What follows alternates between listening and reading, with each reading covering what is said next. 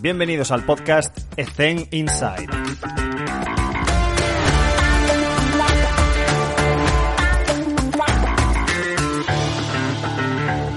Hoy está con nosotros Ana Fuentes. Ana Fuentes va a estar hablándonos hoy sobre todo de, entrenamiento en el embarazo. Es una experta en el tema, en la prescripción de ejercicio.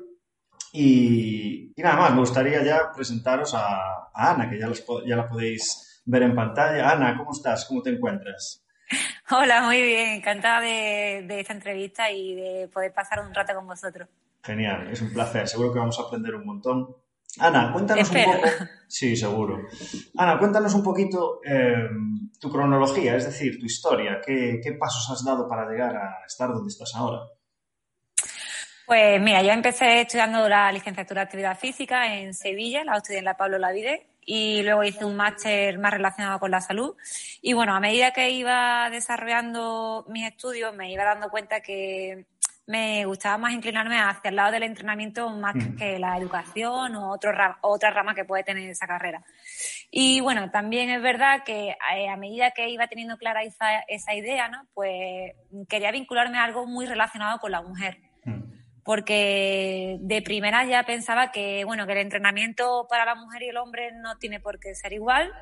Y quería saber exactamente qué le pasaba al cuerpo de la, al cuerpo de la mujer, pues de manera mensual, como puede ser con el ciclo, en el embarazo, en el posparto, en la menopausia, me parecían, no sé, aspectos muy interesantes a llevar a cabo y que quería como eh, especializarme o, o dar un servicio más específico a esta población. Entonces, bueno, eh, embarazadas, pues afortunadamente mm, tenemos en Mm. nuestro día a día y Mm. creo que es brutal la ayuda que le podemos hacer y es verdad que es un campo en el que eh, yo pensaba que la actividad física es una herramienta pues bastante importante para ayudarle en este proceso, ¿no? Y Mm. bueno, empezar a hacer eh, ciertos cursos específicos de entrenamiento durante el embarazo, pero sobre todo a leer mucho, a buscar información, porque al día de hoy tampoco es algo que esté muy, muy, muy detallado. Y, y bueno, eh, pues ahí intentaba hacer todo lo que salía y me parecía interesante, pero sobre todo a leer y a llevar al final a, la práctica con, en este caso, pues con mis clientes que una vez que hice ya los cursos y tal, pues empecé a trabajar en Fidia, que es un centro un poco más especializado en el entrenamiento, que tratamos ciertas poblaciones con ciertas o patologías o alguna característica. Y ahí sí que ya empecé a profundizar en el tema. Perfecto. Más adelante vamos a, bueno, Ana ha compartido con nosotros una, una presentación de PowerPoint para acompañar todo el contenido de valor que va a compartir con nosotros y además un vídeo de, de algunos ejercicios, unos pocos de los que suele hacer, pero sobre todo para que sea un apoyo visual a las indicaciones que nos, que nos comentará más adelante. Pero antes de nada, me gustaría, Ana, que con toda esa experiencia que tienes y todo ese conocimiento que tienes en la prescripción de ejercicio para embarazo, eh, inicialmente, para una persona que se enfrenta, bueno, no sé si se enfrenta, pero que tiene a su primera clienta, ¿qué consideraciones claves, así muy resumidas, le darías de los pasos a seguir inicialmente? A ver, yo de primera siempre recomiendo que se haga una primera valoración, Mm. porque aunque intentemos ver que la embarazada es un perfil un poco mm, como algo aparte o distinto, cada embarazada es un mundo, Mm. cada embarazo es un mundo, cada parto es un mundo. Entonces, eh, aunque estemos hablando aquí de prescripción del entrenamiento, Sí. no se puede hacer una prescripción para, una para las embarazadas Mm. se debe hacer una, un- una recomendación de actividad física, pues dependiendo del perfil de cada embarazada. Entonces, es de suma importancia antes de trabajar con, cualquiera, em- con cualquier embarazada, pues saber si previamente ha hecho actividad física, si lleva una vida sedentaria, si ha competido de pequeña en atletismo, si Sí. no le gusta la actividad física, pero mm, se la han recomendado. Entonces, antes de iniciar cualquier entrenamiento, conocer a, a qué embarazada, con qué embarazada nos enfrentamos. Y luego, así como pautas un poco más general, que creo que es hacia dónde va tu pregunta, pues evidentemente hay ciertos criterios que debemos de tener en cuenta, como dichas posiciones que no se pueden hacer o el control respiratorio, eh, no pasar de un 80% de la intensidad. En el caso es lo que yo recomiendo, ¿vale? Ya digo que es algo súper personalizado a cada sujeto.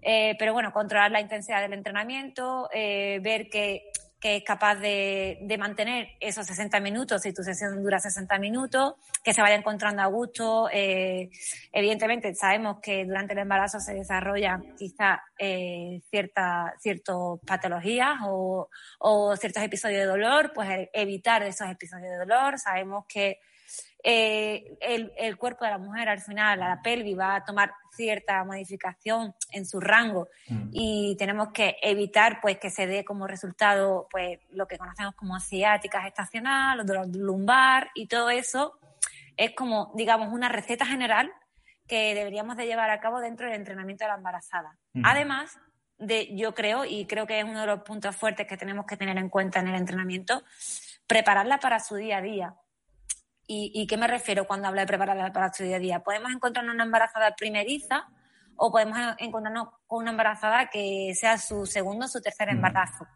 Esta mujer sigue cuidando de su, de su bebé, de su niño, que puede tener dos años, tres años, cinco, no sé. Entonces, eh, va a seguir haciendo, va a seguir eh, duchándole, vistiéndolo, va a seguir haciendo la compra, va a seguir conduciendo. Entonces, eh, el consejo más general que puedo dar es que el entrenamiento sea lo más específico y motivante para esta mujer embarazada. Aparte de, tener cuatro puntos muy clave para respetar en este, en este campo, ¿no? Pero creo que, no sé, a veces consideramos que la embarazada es algo parecido a una persona que está enferma y creo que vamos en sentido contrario. Cuando intentamos meter a una embarazada en una burbuja y hacerle una, un entrenamiento de totalmente tranquilo, totalmente pasivo, pues va a depender del perfil de la embarazada. Sí, corrígeme si me equivoco, pero los entrenadores que son así más primerizos y no tienen tanta experiencia entrenando embarazadas, creo que prima el conservadurismo. Y creo que también desde, me la voy a jugar, desde servicios médicos también, también hay ese conservadurismo, hasta tal punto que yo he entrenado aquí en ECEN embarazadas que los médicos le dicen que no coja más de dos kilos de peso. pero vamos a ver, si las bolsas de la compra eh, o si es su segundo o tercer embarazo, el hijo ya le va a pesar cuatro o cinco kilos, es decir, estamos locos. Sí, exactamente. Es como, yo creo que es un poco eh, una lucha que estamos ahí entre nosotros los que nos dedicamos a preparar, bueno, a entrenar a las embarazadas y, y quizás el sanitario, ¿no? Eh, desde mi punto de vista, pues mm, el consejo de entrenar durante el embarazo debería de partir desde el sanitario.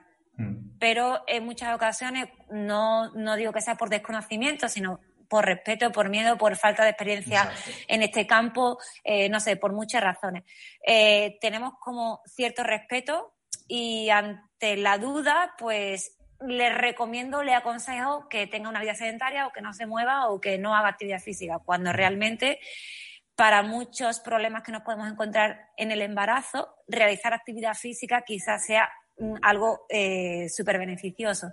En, cuanto a eh, pues que tenemos un, a un feto que no está eh, tomando el tamaño que necesitaría en ese momento o, no sé, eh, eh o, a, la inversa, ¿no? Tenemos a un bebé que puede tener cierta macrosomia fetal, pues quizás con el embarazo, con el entrenamiento durante el embarazo, eh, todo se vaya mejorando. Mm. Entonces, bueno, eh, sí es verdad que cuando no tenemos esa experiencia que tú comentas, Ale, o, que el médico quizás no está al 100% actualizado en este campo, que es normal y, y por eso eh, bueno, que nos estamos especializando desde nuestro, desde nuestro ámbito, eh, persiste mucho más el, ser conservador, el cuidar a la embarazada, el no, no exponerla a ciertos esfuerzos.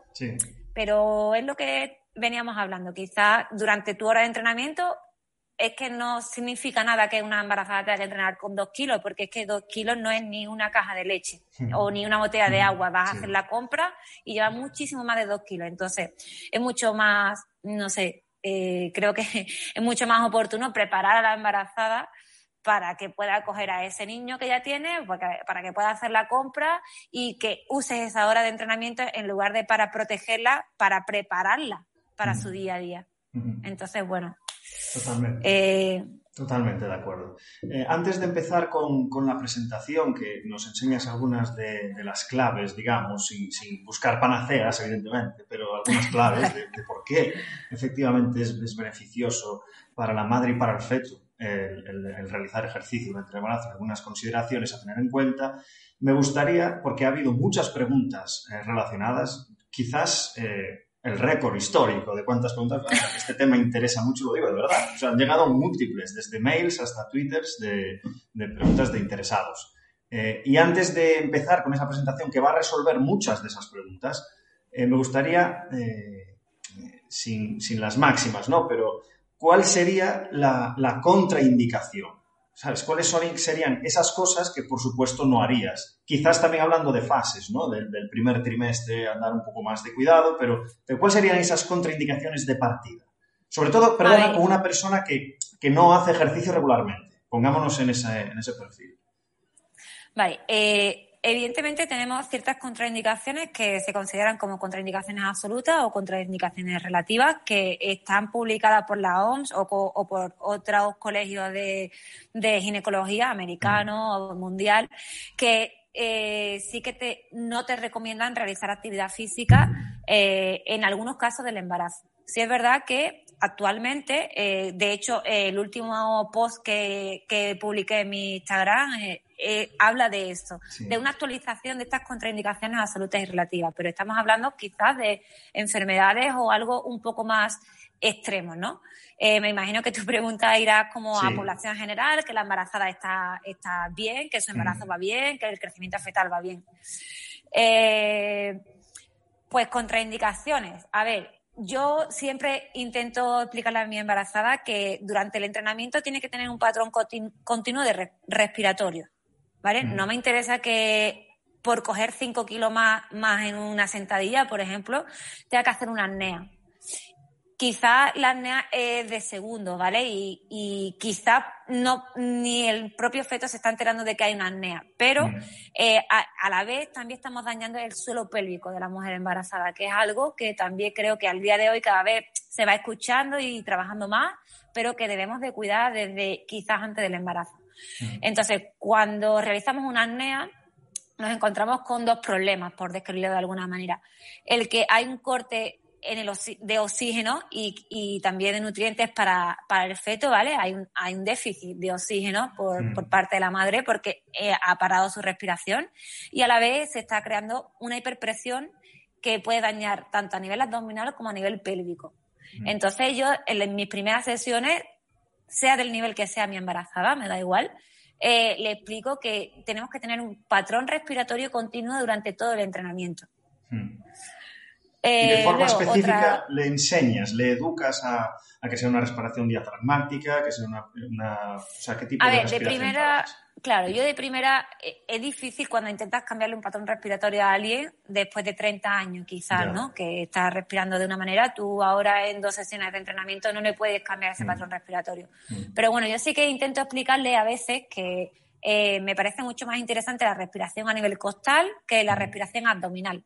No significa que la abdominal esté mal, solo que cuando hago una respiración a nivel costal, quizás estamos ejerciendo menos presión a nivel abdominal y esta diástasis que se produce durante el embarazo, mm. pues eh, quizás la dañemos menos.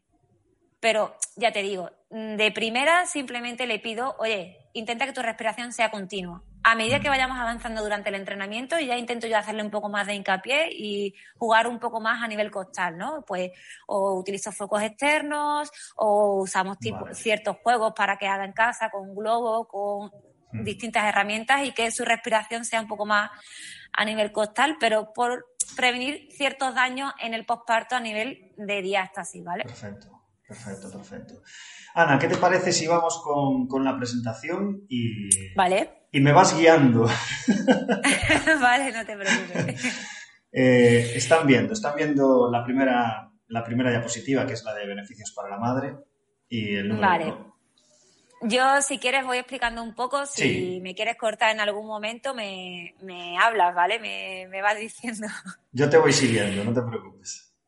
Vale, pues bueno, eh, a ver, eh, la presentación es un poco a nivel general y es algo en lo que yo creo al 100%, porque evidentemente no podría trabajar en algo que yo de primera no, no creería, ¿no? Entonces tengo que tener ciertas herramientas que me justifiquen que mi trabajo es, real y tiene su, su, no sé, su consolidación, ¿no? Al final.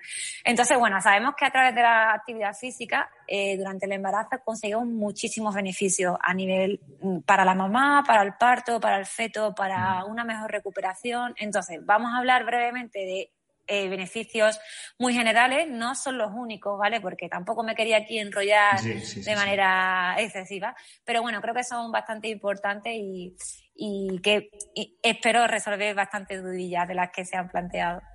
Eh, bueno, de primera, eh, como beneficios para la madre, sabemos que durante el embarazo estamos en un momento súper vulnerable y muy sensible, donde el cuerpo de la mujer va a tomar numerosos cambios a nivel eh, estructurales, pero también a nivel cardiológico, pulmonares, hormonales, ¿vale? Y eh, tenemos, tenemos que entrenar a esta mujer que se está que se está adaptando al final a todos estos cambios que va teniendo en su cuerpo.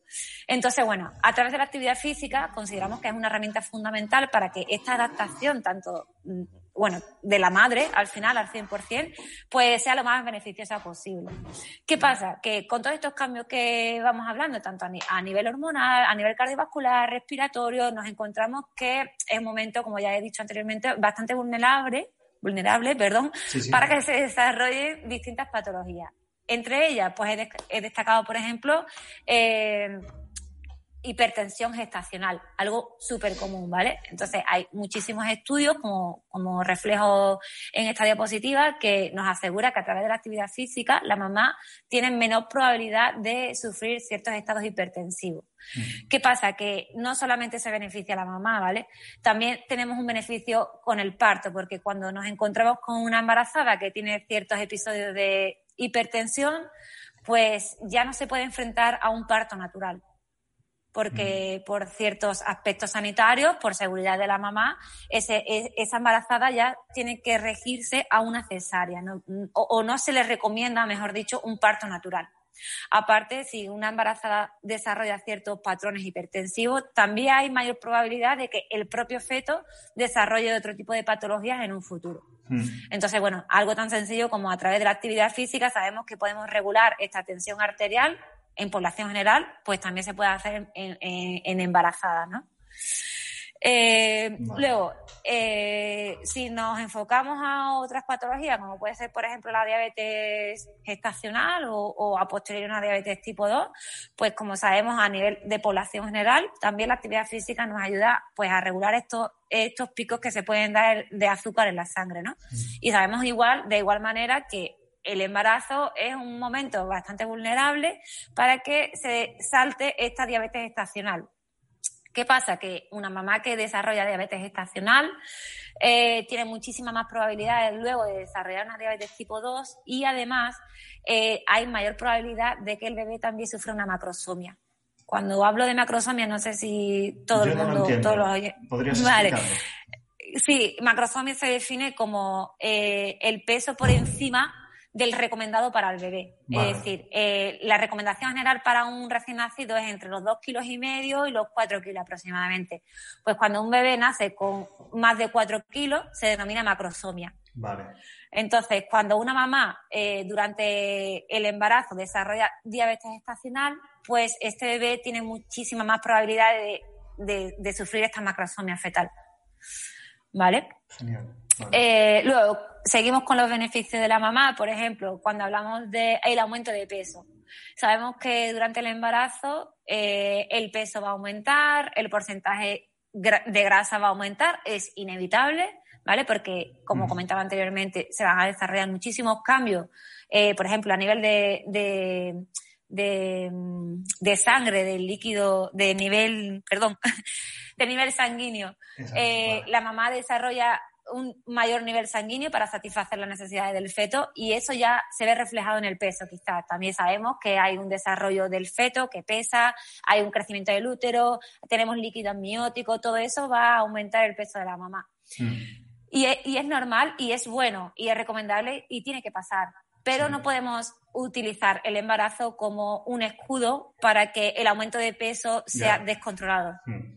O, Tengo entendido, Ana, que está en torno a 10, 15 kilos más o menos. Claro, va a depender un poco del, nivel de partida de la embarazada. Si hablamos de un normo peso, es decir, si la embarazada cuando, cuando se queda justo embarazada estaba en su peso ideal, mm. eh, lo normal, pues sí, puede ser en torno a 10, 15 aproximadamente. Mm, si estamos por debajo, pues se puede subir un poquito más y sí, que esto sí que es importante, si nos quedamos embarazadas por encima de lo que deberíamos de estar, que Sabemos que actualmente, pues, nuestra población cada vez hay más, más porcentaje de sobrepeso. Sí que esta subida de peso tiene que ser un poco más pequeña. Tiene que ser en torno a 7 o 10 como mucho. ¿Vale? vale. Entonces, bueno, pues sí, pues sabemos que durante el embarazo el peso va a aumentar y que el porcentaje de grasa va a aumentar porque, entre otras razones, tenemos una hormona que se llama prolactina, que es la encargada de que aumente el porcentaje de grasa, pero tenemos que tener cierto control de este aumento, tanto del peso como del porcentaje de grasa. ¿Por qué? Porque estamos, eh, estamos jugando con la salud del feto y con la salud de la mamá.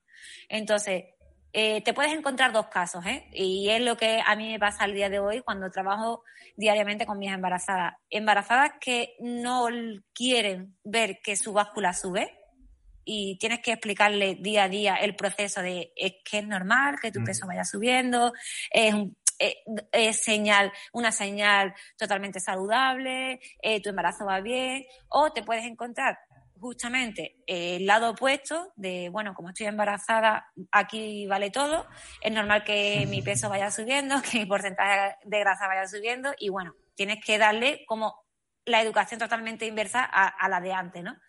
Entonces, bueno, al final es un proceso educativo que tienes que ir haciéndolo durante todo el entrenamiento, durante todos estos nueve meses.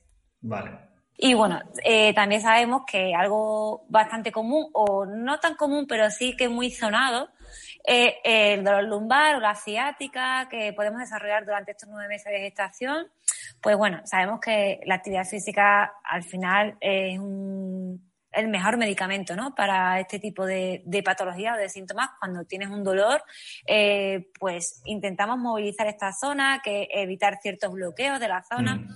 eh, y al final, pues tenemos una herramienta súper poderosa que es la actividad física y el movimiento y que en este caso encontramos muchos beneficios para la mujer embarazada, ¿no? Y al final, bueno, pues como beneficio fundamental, por terminar de, hablar de los beneficios de la madre, pues encontramos que a través de la actividad física, como todos sabemos, liberamos muchísimas endorfinas y mm. evidentemente se aumenta la sensación de bienestar, la mejora de calidad del sueño y en definitiva, o de manera general, un bienestar biopsicosocial mucho más, más favorable, ¿no? Eh, y bueno, eh, hasta ahí un poco eh, como justificación para beneficios de la madre, pero también podemos hablar de mm, beneficios para el feto. Mm. uno de los estudios muy interesantes y que yo intento siempre explicar en, cualquiera de los cursos que, hacemos o, o, alguna charla directo tal, es que a través de la actividad física encontramos un mayor desarrollo neurológico para el bebé. ¿En qué se traduce esto? Pues que, bueno, el bebé tiene, es capaz de desarrollar una mejor orientación, eh, mayor capacidad para calmarse, incluso tiene un mayor desarrollo de inteligencia y mayor capacidad para el desarrollo del lenguaje en torno al año y medio y cinco meses, y cinco años, perdón. Entonces, bueno, algo tan sencillo como que la mamá eh, realiza actividad física durante el embarazo igual eh, tiene numerosos beneficios en este caso para el bebé. Mm. En cuanto a la macrosomía fetal, pues ya la hemos hablado anteriormente. A través de la actividad física podemos reducir pues que este bebé nazca con este peso de más. Eh, evidentemente, también eh, hay una disminución de la frecuencia cardíaca fetal en reposo. ¿Y qué significa eso? ¿En qué se traduce? Pues indica un bienestar del feto y un aporte de oxígeno y de nutrientes suficiente para este bebé. ¿Vale? Eh, evidentemente, también hay un control o una disminución del porcentaje de grasa eh, para el feto. Y encontramos algo también súper interesante, que es que a través de la actividad física eh, tenemos una, la, eh, la, placenta se hace como mucho más eficiente, ¿no? Hay una mejora de la viabilidad de la placenta. Igual, ¿en qué se traduce? Pues que el intercambio entre la mama y el feto, es decir, la toma de oxígeno de nutrientes y la eliminación de dióxido de carbono y de sustancias de desecho, es mucho más factible, mucho más viable y mejor al final de esta relación.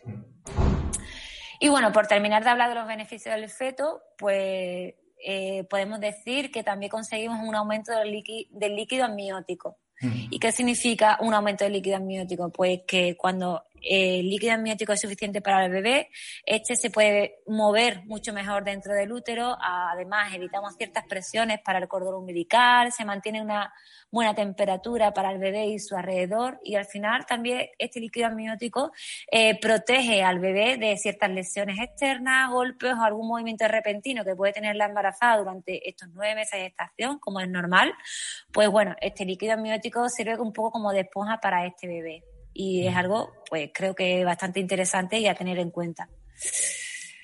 Eh, luego, en cuanto a los beneficios que podemos tener eh, para el parto, pues a través de la actividad física tenemos menos probabilidad de sufrir un parto prematuro, tenemos menos probabilidad de sufrir una cesárea, eh, de tener un parto instrumental y también tenemos menos probabilidad de tener un parto inducido. de primera deberíamos de hablar siempre con nuestra embarazada, saber qué tipo de parto quiere eh, y animarla a, o sea, siempre apoyarle en, su decisión porque es algo súper personal, pero yo desde mi punto de vista siempre le animo a que luchen por un parto natural. Eh, mm. Al final, el, el feto sufre mucho menos, es un proceso mucho menos agresivo para el feto cuando nace de manera natural que cuando nace por cesárea o por un parto instrumental o mm. otros tipos de partos que hay, ¿no? Eh, y tiene muchísimos beneficios. No quiero entrar en detalle ahí porque entonces al final nos vamos a alargar aquí hasta las 5 de la tarde. Pero, pero bueno, sí que cuando entras en detalle empiezas a leer por qué si un parto natural eh, son herramientas de bastante peso y que creo que muchísimas de las embarazadas no la conocen y por eso de primera o una opción para ellas puede ser una cesárea o un parto programado o está claro que la cesárea existe y, y, es una herramienta fundamental si nos encontramos ante una contraindicación, complicación y es una decisión médica. Pero debe de ser algo del momento y por la situación. No debe de ser algo como predeterminado, de que la mujer no quiere pasar, pasar dolor, de que el parto. Tenemos que al final educar a esta embarazada a lo que se va a enfrentar y bueno, hacerle ver que eh, un proceso natural siempre tiene muchísimos más beneficios que uno que sea un poco más artificial, ¿no? Sí. Eh, y bueno, por terminar de hablar un poco de los beneficios de la actividad física durante el embarazo, eh, me gustaría mencionar algo en cuanto a la recuperación. Como podemos imaginar, si pensábamos ahora mismo en una persona que se tiene que operar de un ligamento cruzado, no sé, por poner algún ejemplo, eh, sabemos la importancia que tiene el preoperatorio y sabemos que si esta persona va bien físicamente y emocionalmente eh, preparada para esta operación, su recuperación será mucho más rápida, tendrá mejores resultados. Pues en el parto y en el embarazo creo que deberíamos de enfocarlo de la misma manera. Eh, mm. Evidentemente, si durante el embarazo has sido una persona activa, te has cuidado, has tenido buen embarazo, eh, has luchado por un parto eh, donde tú querías, querías cierto empoderamiento, querías ser partícipe de este parto, tu recuperación también va ligada a todos estos aspectos positivos. Entonces, como bien eh, exponemos en la diapo, eh, a través de la actividad física disminuye la probabilidad de desarrollar una depresión postparto, que es algo bastante común, que pensamos que no, que es bueno, bueno, eh, depresión postparto está un poco agobiada, tal. No, no es eso. Es algo un poco más serio. Eh, luego, cuando hablamos del control de la composición corporal, el peso, la obesidad, pues evidentemente, si durante estos nueve meses de gestación he tenido ese control, me he cuidado, he tenido unos hábitos saludables, mi recuperación va a ser mucho mejor. Y este eh, quilillo o que puedo tener de más, este sobrepeso, esta obesidad, este porcentaje de grasa alto, seguramente que eh, tenga mejor recuperación si me he preparado o si he luchado contra él así he dejado como puertas abiertas a todo vale durante el embarazo. Entonces, tu recuperación, en este caso, para el peso o composición corporal, será muchísimo mejor. Luego, en cuanto a la diabetes, pues ya lo comentábamos, si has conseguido no desarrollar esa diabetes gestacional, tendrás muchas menos probabilidades de desarrollar a posteriori una diabetes tipo 2. Y en cuanto a las disfunciones del suelo pélvico, que creo que es algo bastante importante y que, y que todas las mujeres deberíamos de pararnos momento en nuestra vida y ver qué pasa con nuestro suelo pélvico, pues evidentemente si he tenido un entrenamiento específico para esta zona y para el parto, eh, tendremos muchas menos probabilidades de eh, vivir ninguna disfunción del suelo pélvico. Y cuando hablo de disfunción me recuerda a, me, me refiero a incontinencias urinarias, anales, prolapsos, dolor cuando tienes relaciones. Es muy importante cuidar nuestro suelo pélvico y no debe ser un tema de pudor en el entrenamiento.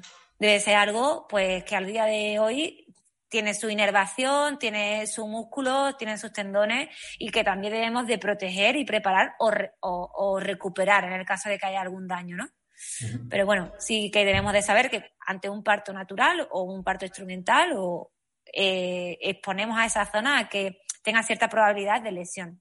Y bueno, tenemos que ser conscientes de que es una zona bastante importante y, que tiene su momento también, ¿vale?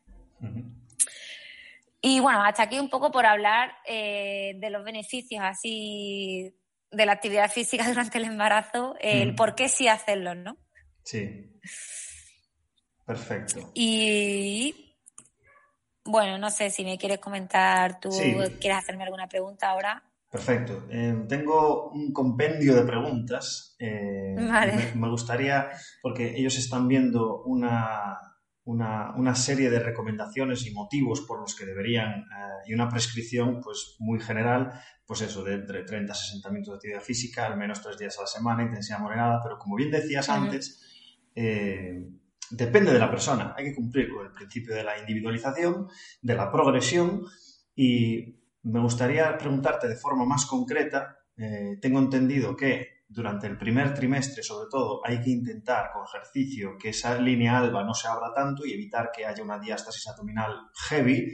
A nivel de prescripción de ejercicio de core, ¿qué tipos de ejercicios introduces en ese primer trimestre? Y si tienes en la cabeza ese, planteamiento de intentar evitar que la diástasis se, se, agrande demasiado. ¿Y cómo haces ese tipo de contracción? Si tiene mucha duración, si antes ya decías evitar apneas, por supuesto, en cualquier mm. momento, pero bueno, eh, ¿cómo planteas ese ejercicio de core con embarazadas? A ver, eh, bueno, mm, yo no hago en cierta medida esa, esa diferencia por trimestre para la para el planteamiento del entrenamiento, ¿no? Porque, como bien has comentado, va a depender mucho de, de, la embarazada, de cómo venga. Y bueno, si lo pensamos bien, entre el tercer mes y el cuarto mes tampoco hay una diferencia brutal como para que tengas que tener ciertos aspectos en cuenta a la hora del entrenamiento.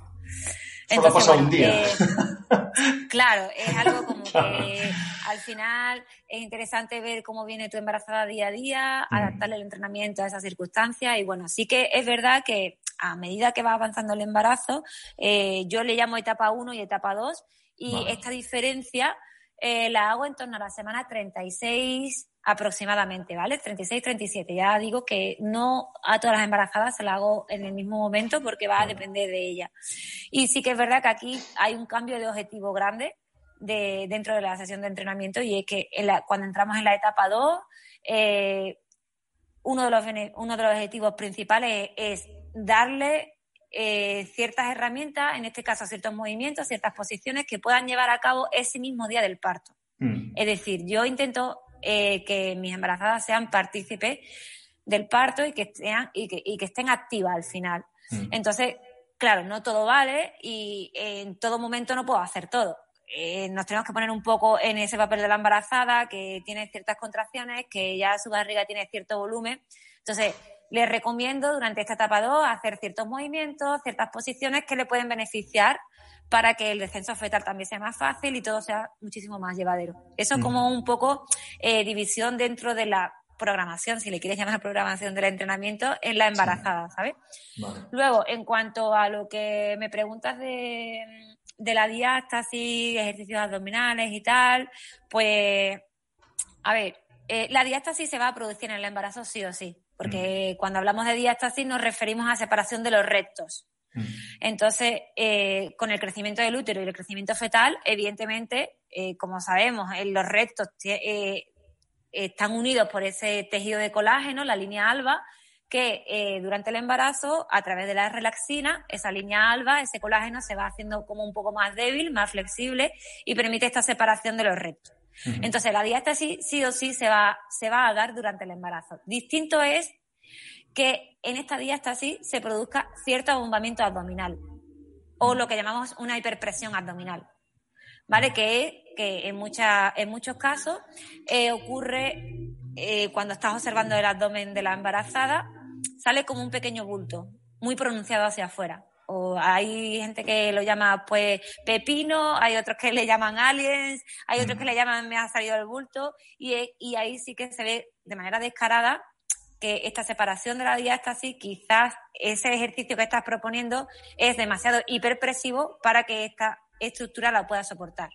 Entonces, ¿cómo trabajamos este, este core, como llamaba, como ha llamado, esta zona central o, esta diástasis, ¿no? Pues yo principalmente intento no hacer varias cosas. Intento no reducir el espacio intraabdominal, es decir, eh, si nos vamos a ciertos ejercicios tipo crunch, cuando hacemos la elevación del pecho, por ejemplo, ahí estamos sometiendo al abdomen a cierta hiperpresión abdominal porque estamos reduciendo el espacio y aparte tenemos que tener muy buen control respiratorio para que esta hiperpresión no salga o bien por la diástasis o bien por el abdomen o bien por el suelo pélvico que hablábamos antes. Eh, entonces, bueno, eh, intentamos evitar este tipo de ejercicios y yo también personalmente intento evitar ejercicios tipo tablas o, sí, los que nos ponemos en, en decúbito prono y mantenemos ahí la presión por ambas cosas, porque no me gusta, no porque sea 100% contradictorio, pero a mí personalmente no me gusta trabajar en isometrías con embarazadas porque creo que hay mayor probabilidad de cortar esta respiración que hablábamos anteriormente. Y porque la posición invertida, o sea, invertida, perdón, de, de cúbito prono, al final, si estamos en un mes bastante avanzado en la gestación, ese peso recae sobre esta pared abdominal, ese peso del útero.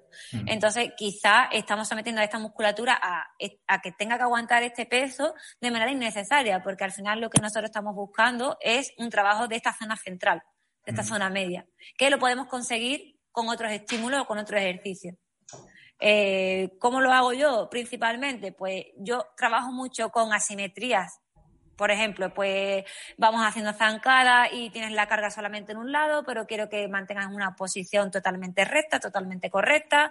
Eh, trabajo con desequilibrios y que eh, tengas que mantener el equilibrio dentro de la seguridad o sea, no, que no se nos vaya tampoco la olla de, bueno, como tengo un desequilibrio, tal, tenemos que mm. pensar que quizás la embarazada, el centro de gravedad sí que lo, esté cambiando, entonces, bueno, dentro de, la lógica, ¿no? Mm. Eh, trabajamos desequilibrio, trabajo mucho con resistencia eh, tipo gomas y kettlebell a la vez, para que la kettlebell, por ejemplo, provoque cierto movimiento cuando estás dando, por ejemplo, un paseo y, y este movimiento tenga que restablecerse en estructura y en posición en el cuerpo de la embarazada y eso sí o sí le va a hacer que eh, se produzca cierta activación de esta zona central y también trabajo con mucho ejercicio respiratorio, porque también es súper interesante hacer un trabajo de esta zona, pero a nivel más interno, más profundo, a nivel de transverso, de oblicuos, si es verdad, y es una, eh, es una de las cosillas que siempre tengo en mi cabeza, que yo propongo un ejercicio y como no veo esta musculatura, yo no sé al 100% si estoy activando un transverso porque, mm, bueno, eh, sí, estás activando transverso, ¿en, en qué mm, porcentaje de activación? Entonces, bueno, eh, me, intento basar en ejercicios respiratorios, como hablábamos anteriormente, una respiración a nivel costal, buena posición, súper importante para favorecer también este trabajo abdominal y del suelo pélvico, mm. eh, ejercicios asimétricos en cargas y en altura y ejercicios un poco de desequilibrio dentro de la normalidad, ¿vale? Que todo el mundo me entienda que el desequilibrio no es empujarle y que las embarazadas se caigan. Perfecto, perfecto. Relacionado con lo que acabas de decir, el suelo pélvico, bueno, esa si no se trabaja, esa musculatura se debilita y ahí vienen las pérdidas de orina, la incontinencia urinaria. Entonces, eh, ¿qué utilizas? ¿Utilizas los ejercicios de Kegel o simplemente les educas a cómo activar ese, ese suelo pélvico? Y si te has encontrado con embarazadas que tenían problemas en la activación de esta musculatura, que no es fácil, y si tienes alguna manera de ayudarnos a, oye, pues yo, mi experiencia trabajándolo así, la gente finalmente es capaz de activar el suelo pélvico?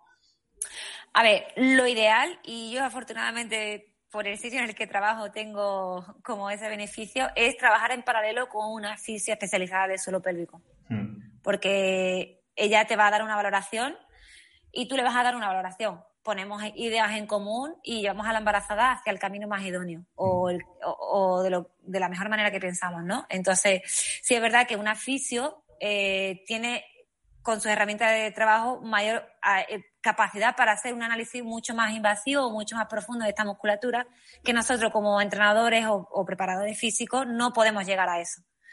Entonces, bueno, lo ideal al 100% sería trabajar con un equipo multidisciplinar, en este caso con un aficio, y que te recomendara o que te al menos te diera cierta valoración de qué hacer o cómo está ese suelo pélvico.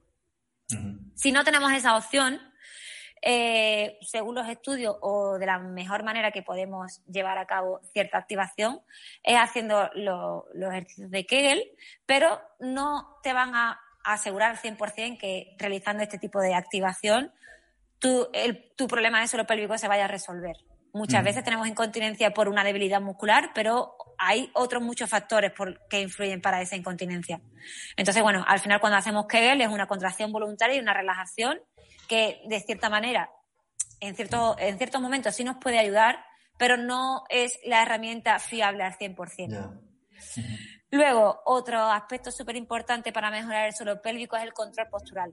Es algo que quizás no, llegamos a parar, no nos paramos a pensar en ello, pero el que tengamos una posición quizás un poco más introvertida o cifótica, quizás hace que tus presiones a nivel interno se distribuyan de una manera no totalmente correcta y eso sí que puede dañar el suelo pélvico, porque al final esta musculatura una de las funciones que tiene es la de sostén de todos los órganos. Entonces, imaginaros todos estos órganos con una presión que va eh, en dirección opuesta o que está aguantando una presión que no era necesaria, pues es normal que esa musculatura se fatigue y al final dé como resultado cierta disfunción.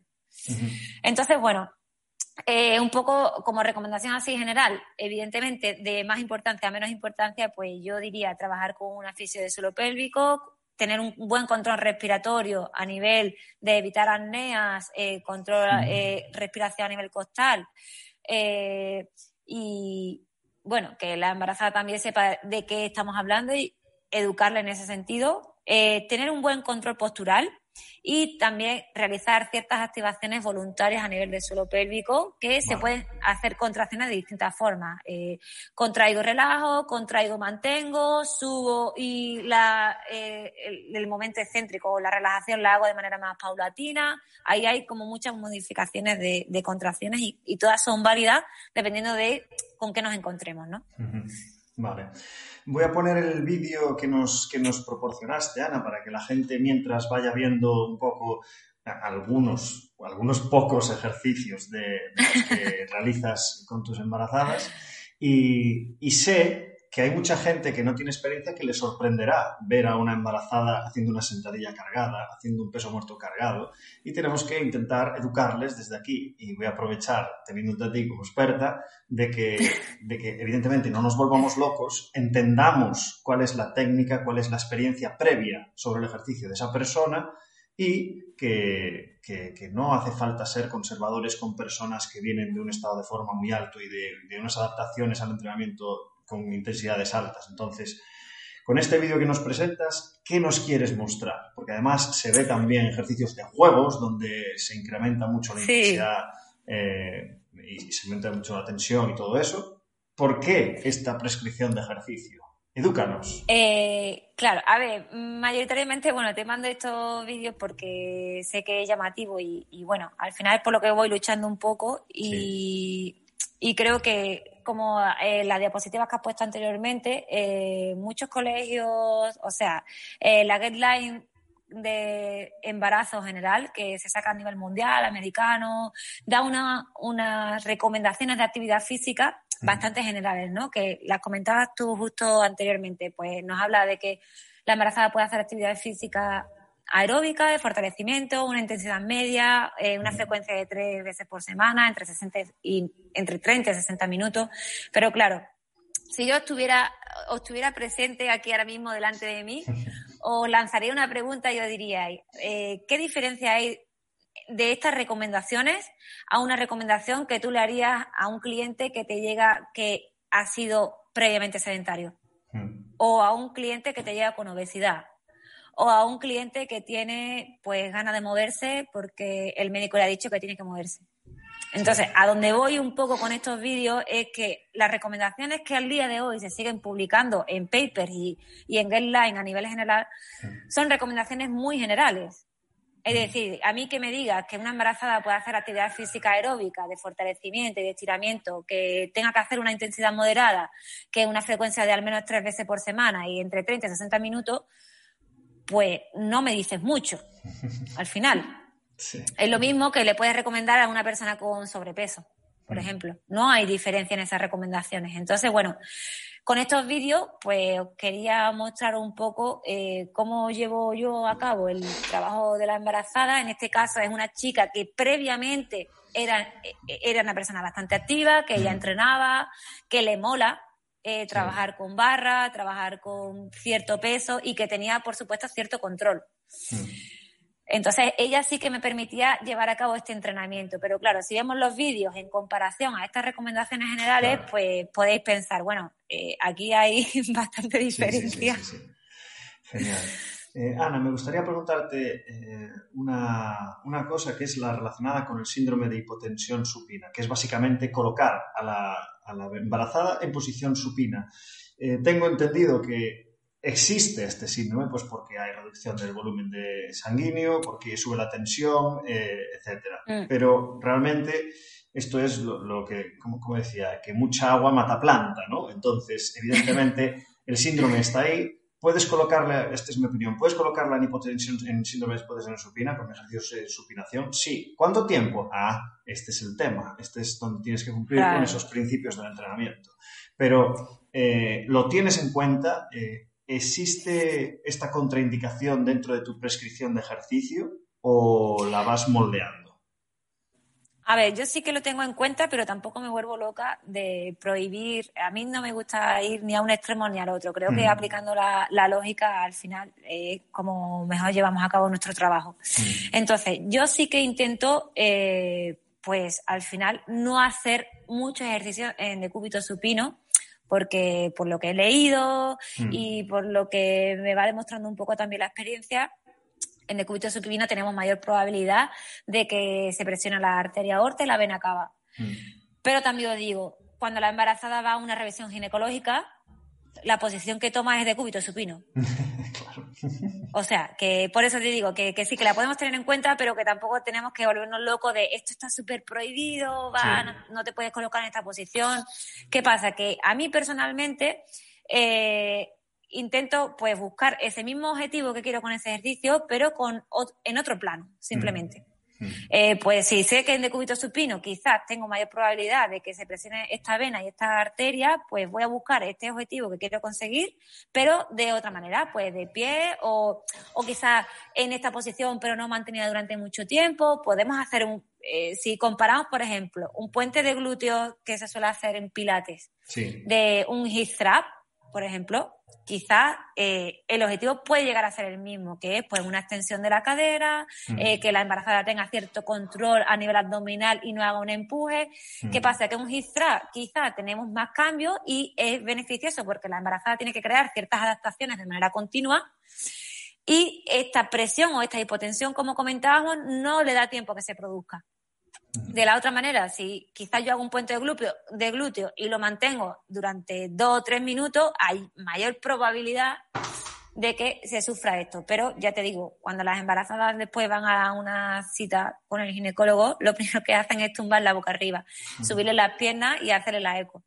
O sea que, ¿sabes? Eh, creo que todavía al día de hoy hay muchas cosas como prohibiciones totales y sería mucho más sencillo si aplicamos la lógica y decía, a ver, ¿por qué está prohibido? Por esta razón. ¿Qué objetivo quiero conseguir yo? Pues este. ¿Cómo lo puedo conseguir de este, por este camino, por este y por este? Pues vamos a lanzarnos por ahí. Me gustaría hacerte una última pregunta de, los suscriptores, que, entraron muchísimas y he tenido que seleccionar. Y es un caso muy concreto, te la leo textual, ¿vale? Es, ¿qué evaluarías a una mujer embarazada diabética tipo 2 con glucosa controlada? Es decir, ¿qué le pautarías a diferencia de una persona que no es diabética? Si has tenido el caso, la, la posibilidad de haber trabajado con, una embarazada de este tipo. Sí, bueno, he, tenido diabéticas tipo 1 que estaba bastante controlada y también diabéticas estacionales que se han desarrollado pues a medida de, estos nueve meses de embarazo, ¿no? Y bueno, al final yo lo que le controlo a todas, le sigo controlando a este perfil, pero le sumo pues los niveles de azúcar en sangre. ¿Y cuando se los mido? Pues siempre le digo que eh, intenta hacer una toma 30 minutos después de desayunar. Imaginemos que la embarazada viene a entrenar eh, a las 11 de la mañana. Pues eh, media hora después de desayunar, una hora y dos horas después del desayuno. Tenemos tres tomas y sabemos un poco a qué, a qué nivel nos encontramos. Luego, cuando estamos en el entrenamiento, quizá cuando hemos terminado de calentar, hacemos una primera toma para ver en qué valores nos movemos, una en la mitad del entreno y luego otra vez le vuelvo a pedir que me diga qué valores tiene una hora después del entreno y dos horas después del entreno. Mm. Simplemente para tener un control de este azúcar en sangre y para saber si el entrenamiento de hoy me ha servido para bajar estos niveles de glucosa, para mantenerlos, para quizás hayan subido, pues bueno, tenemos que tener cierto control y saber si la estoy sometiendo a cierto estímulo, qué respuesta tiene ese cuerpo, ¿no? Entonces, bueno, eh, no es un control extremo, distinto al que podemos llevar con una embarazada que no sea diabética, pero simplemente pues con la toma del azúcar en sangre y saber por dónde nos movemos. Normalmente la actividad física es algo fundamental para ella y le ayuda muchísimo a regular estos niveles de, de glucosa en sangre. Es algo como casi siempre le va a venir súper bien y le vamos a ayudar. Pero bueno, no obstante, está bien tener ese control y saber, pues quizás un día le hemos subido un poco más la carga y ese día, pues no el resultado que, hemos, que, que pensábamos que íbamos a obtener. Pues bien, está bien tener este diario de estos niveles de glucosa en sangre para saber por dónde tenemos que movernos. Genial, perfecto. Ana, las últimas tres preguntas son así mucho más rápidas, que son las que hago siempre a todos los, que pasan por nuestro podcast. La primera es la de los errores cometidos, no te vas a salvar porque se la hago todo el mundo. vale. Y es pues, eso, si podrías compartir con nosotros el error, el error cometido y la lección aprendida, por supuesto, para gente que no tenga tanta experiencia. Pues a ver, mm, yo creo que mi principal error también ha sido de que de primeras he, partido también de quizás una perspectiva un poco más, eh, como comentábamos al principio de la charla, como de más de miedo, ¿no? No me mm. atrevía del todo a llevar a cabo un entrenamiento que a mí me gustara o que la embarazada al 100% se, se sintiera que está entrenando. Yo también he pasado por ahí. Mm. Eh, yo, eh, yo, he tenido miedo al, entrenamiento, ¿no? Miedo por decirlo de alguna manera, pero a lo mejor no miedo, pero mucho respeto a entrenar a la embarazada. Mm. Y, y, bueno, al final tenemos que pasar todo por ahí y hemos cometido quizás algunos errores en planificar o plantear ciertas sesiones, eh, entiéndeme la expresión, aburridas. Por el simple hecho de, de saber que la embarazada está embarazada y que igual me estoy metiendo en un sitio donde no debería ir y estoy dañando al feto o hmm. estoy provocando un aborto. Eso también sería un tema a discutir si quieres otro día. Le pasa a mucha gente, pero te lo digo porque lo sé, que le pasa a mucha gente. Yo ya les eh, entrenadores que, que, como yo han estado en esa misma situación. Yo salí de INEF y no sabía qué hacer con una discopatía lumbar. Pues esto es lo mismo, es en plan, tengo una embarazada, ¿qué hago? Entonces es normal, si no tienes la experiencia pues vamos a dársela. Entonces, eh, tranquilidad, progresión, sentido común, que es el menos común de los sentidos, y, todas las indicaciones que nos has, compartido. A ver, que, también digo que ante la duda yo siempre le, les digo a mis embarazadas, si yo tuviera mínima duda en plantearte un ejercicio, mínima, no te lo planteo. Al día de hoy, claro, eh, son muchas horas las que pasa con la embarazada, entonces cada vez la herramienta de la, el abanico de posibilidades cada vez es mayor. Mm. Pero si tienes una mínima duda en plantear un ejercicio, quizá la mejor opción es no plantearlo, mm. informarte de que todo va bien, ponerte en contacto con quien quiera, preguntarlo y luego, cuando estés seguro, al 100%, entonces plantear ese ejercicio o ese entrenamiento, ¿no? Mm. Pero bueno, ante, sí, es verdad que estamos ante una embarazada que ante la locura, mejor ser un poco aburrido, como yo digo, ¿no? y estar seguro de lo que hacemos. Perfecto. Se me olvidó decir una cosa, seguir a Ana en las redes sociales, sobre todo en Instagram, porque comparte todos estos, eh, todos estos tips, todas estas ayudas de, una persona que lleva muchísimo tiempo con embarazadas y, seguro que os va a guiar inicialmente en el, proceso, sabiendo, como bien dijiste antes, de que eh, tus clientes no son los de otros clientes. Entonces, pero bueno, te ayuda un montón a, abrir los ojos y ver qué se está haciendo y qué no debería hacerse. Em, Ana, penúltima pregunta. Bibliografía recomendada. ¿Qué nos recomiendas? Puede ser técnico o puede ser lo que tú quieras, ¿eh? Recomiéndanos. Eh, a ver, no, no tengo ningún, ya me encantaría, pero no tengo ningún libro específico que hable de entrenamiento durante el embarazo, hay que hacer esto, hay que hacer lo otro, no, o sea, siempre en mis cursos, por ejemplo, de las primeras frases que digo es, no te puedo dar una receta mm. general, por lo mm. que hemos hablado durante toda la entrevista. Entonces, bueno, eh, en relación a, a embarazada, hay un libro que es precioso que se llama Science of Pregnancies. Está en inglés, pero las imágenes son espectaculares.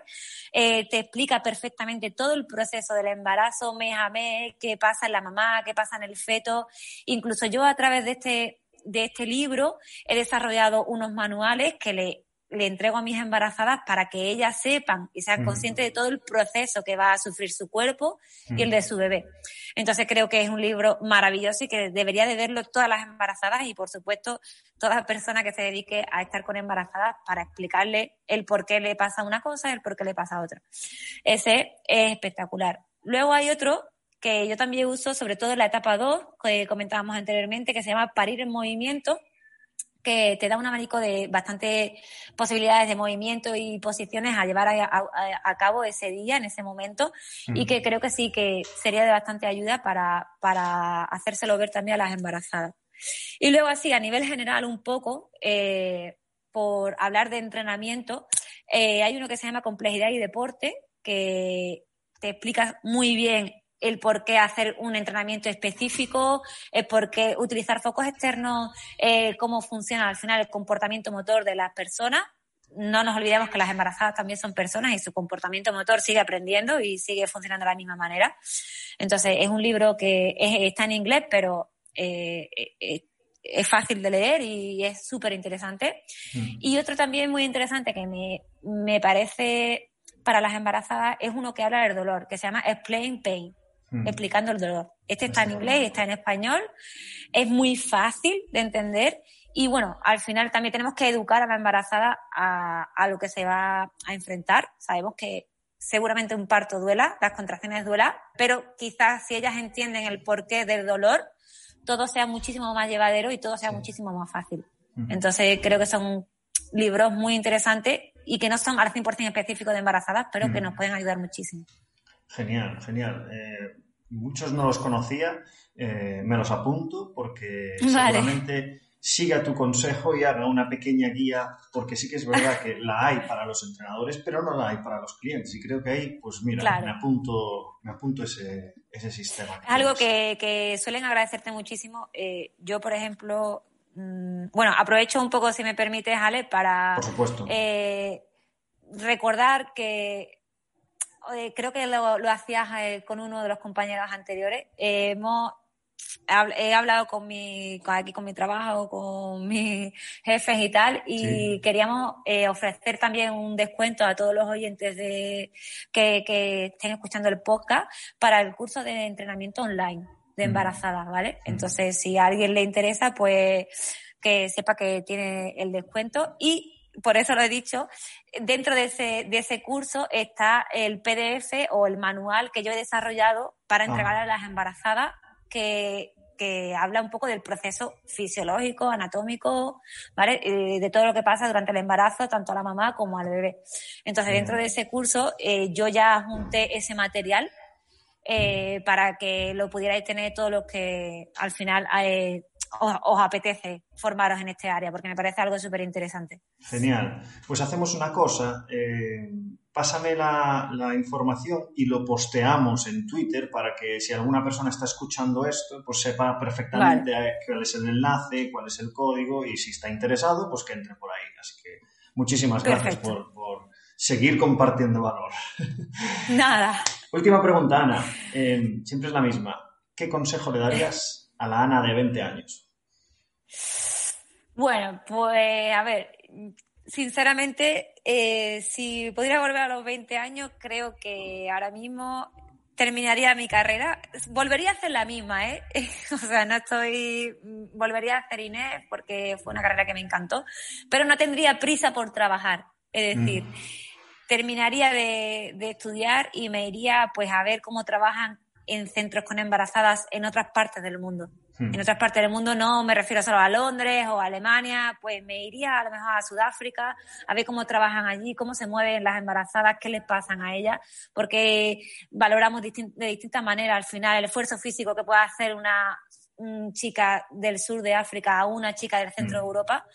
Entonces me iría quizás a conocer mundo y a entender perfectamente a todas las mujeres dependiendo de su cultura y para todos esos valores, intentar después unirlos en mi cabeza y sí llevar a cabo un, un, servicio muchísimo más, más complejo ¿no? y más completo al final.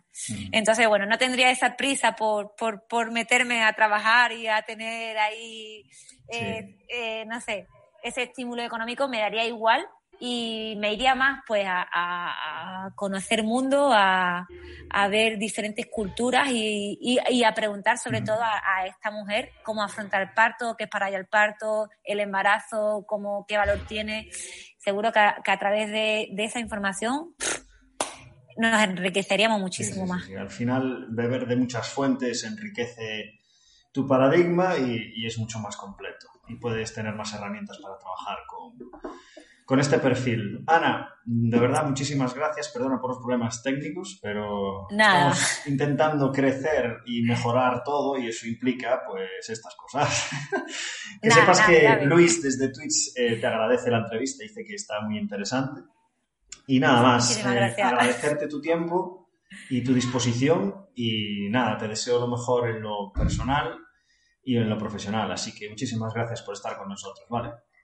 Nada, muchísimas gracias a vosotros y bueno, como comentabas antes, eh, si alguien tiene alguna pregunta, yo estaré encantada de resolverla por redes sociales o por mi correo electrónico si, si lo queréis de manera más personal y que muchísimas gracias por contar conmigo y, y sobre todo por querer hacer eh, un poco más público que hay que entrenar durante el embarazo. Exacto, tal cual.